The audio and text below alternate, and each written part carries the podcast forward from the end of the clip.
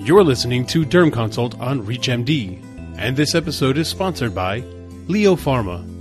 Here's your host, Dr. Raj Chovatiya.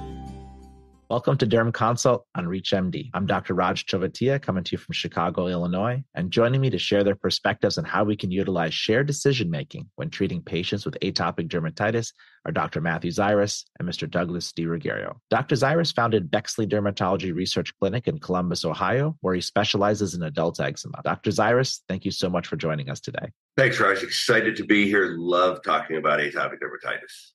And Mr. DiRuggiero is a certified physician assistant at the Skin Cancer and Cosmetic Dermatology Center in Rome, Georgia. Mr. DiRuggiero, it's great to have you with us. Yes, thank you so much. Honored to be included in this group. So let's just jump right into it because I'd love to pick your guys' brain when it comes to thinking about treatment and shared decision making maybe Matt, we can start it off with you. Just a little background. You've been treating eczema for a long time. Can you kind of give us the quick rundown of what the current treatment approach is for atopic dermatitis? I know a very packed question, but just a general overview. Yep. So the the first thing that you're thinking about is, you know, what's the severity and body surface area of the disease that that we're addressing? Is it is it reasonable to treat it topically? Is it intermittent disease that they do very well most of the time, but then they flare occasionally. In, in which case, we might be looking for something that's more of as needed therapy. So we've got you know some really good topicals now.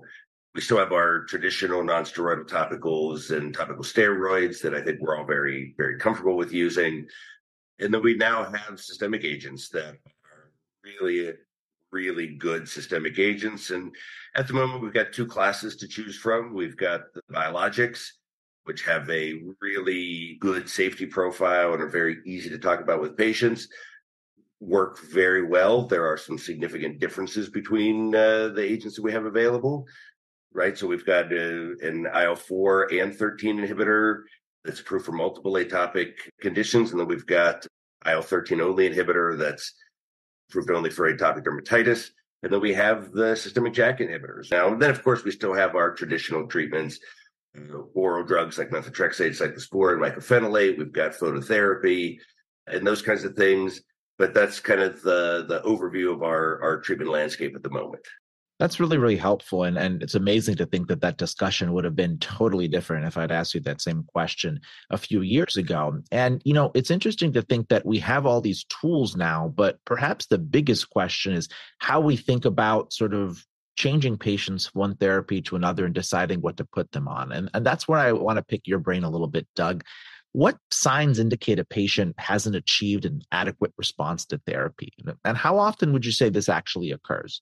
Well, that's a great question. And it's a great question because it is so real world. We deal with this every day when we see eczema patients. I think the key is making sure that as a prescriber, as a clinician, that you're not just letting your eyes guide the decision making process, but you have to lead with questions because we may think, we may look at body surface area and an EASI score and those types of subjective measures in order to make a decision in our own mind that the patient needs to be on a certain therapy. But really, we need to ask, or we may see that they have very little skin involvement. So you've got to ask them, you know, how are you sleeping at night? How much do you itch during the day? Or is the child missing school? Have you had any skin infections recently? How often are you using your creams? You look pretty good. Is that looking good because you're using the creams three times a day, the steroid three times a day, or have you been off of it for a few weeks and then you're looking this good? So it really is a, an issue of leading with questions and not just leading with what you see. Now, with that said, when someone is not being adequately controlled, they either say, I want better control, I want better quality of life, I want to look better, when those things are being agreed upon that it's time to move off of topicals and off of just you know good bathing and good moisturizing and into something that's systemic. The question is when do you do that? You know in 2017 in october JAAD when the international eczema council put out official recommendations and part of those recommendations are when do you switch from topicals to systemics and basically, in short, they said systemic therapy is warranted for any, any individual where it's age appropriate, FDA approved, and it is when topicals have failed. And that's a pretty broad statement. And so that leaves you to sit there with the patient in this shared making decision process and say, It seems to me, based on what you're telling me and what I'm seeing, that these creams are not doing the job that we want them to do. So if I could talk to you about doing something that's systemic, because this is a systemic disease, would you be interested in that?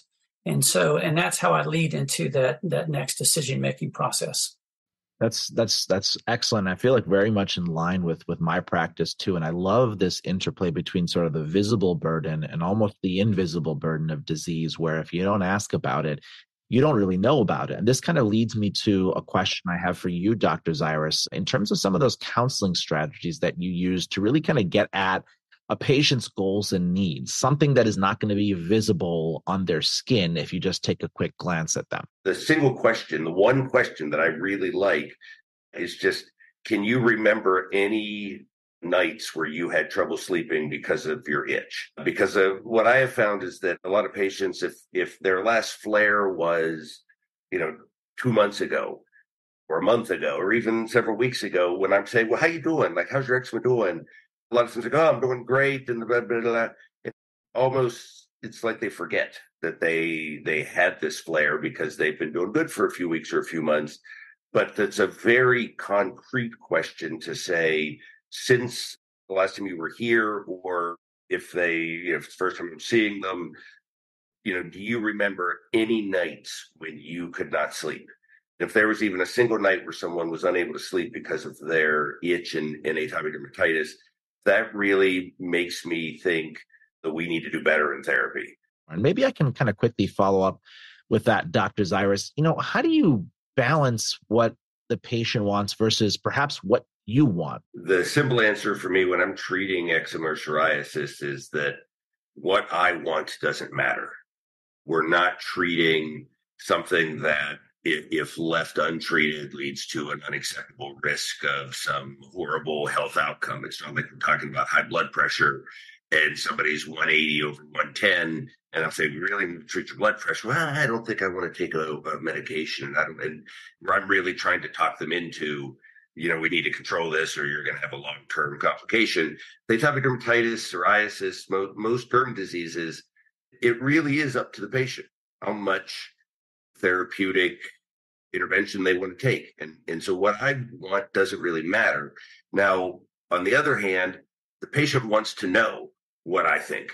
And so I frequently will, you know, either before or after I give them the options of the things that I think are reasonable possibilities for them, I will tell them, and you know, if you were my sister or my mom or my kid, if I was in your shoes, I would probably do this. It's my job to, to try and give them the information that they need in order to make an informed decision and then to maybe help them make that decision. And some patients will say, you know, I don't just tell me what I should do. And then I will make the decision for them in that situation. But I really try hard to just give them the the relevant information try not to give them too much because information overload is a very real thing where if we give people too much information then they they can't make an informed decision it's trying to tailor the information and the amount of information to the to the individual and then allowing them to make the decision for those of you just tuning in you're listening to derm consult and ReachMD I'm Dr. Raj Chovatiya, and I'm speaking with Dr. Matt Zirwas and Mr. Doug DiRuggiero about the role of shared decision making in atopic dermatitis care. So, Mr. DiRuggiero, Dr. Zirwas was just telling us all about a really real world, practical approach therapeutic decision making and really shared decision making. What kind of impact does this shared decision making have on patients when you're thinking about the patient perspective, your perspective, and really bringing it all together? Well, I mean, I think at the core of shared decision making is the fact that if a patient is is participating in this, and, and they should be running a show, as Dr. Zirwas just said, but if they're participating, then they have higher buy-in. But I also just want to comment that sometimes when patients come in and they've been put on a biologic or JAK inhibitor, and we walk in the room and they look great, it's easy for us to assume that because their skin looks 90% improved, that they are where they should be. I'm thinking to myself sometimes, man, you look awesome. You know, are you happy with where you're at? What's going on? And sometimes you can talk them out of being honest and say, yeah, I love being 75% clear, but is there anything we can do to make me all the way clear? You know, so I think even on even with treatment success, you still have to back away as a clinician and ask them, my eyes tell me that you look much improved, but tell me how you feel. Again, that same question. Are you sleeping at night? Are you feel like you're really engaging in all the activities you want to engage in? Because sometimes someone will say, if there's anything out there that can maybe maybe adding on the right topical, whether it's non-steroidal or not, or shifting to a different systemic, you need to find out from that patient if 75% improvement is really what their expectation was, because they may be hesitant. They may feel like I don't want to seem ungrateful. I've gotten 75% better. That is really awesome. But you don't want to put them into silence to not talk about the remaining 10 to 25% that they did not get with the therapy and whether or not you need to address that with them in certain ways. Well, there you have it.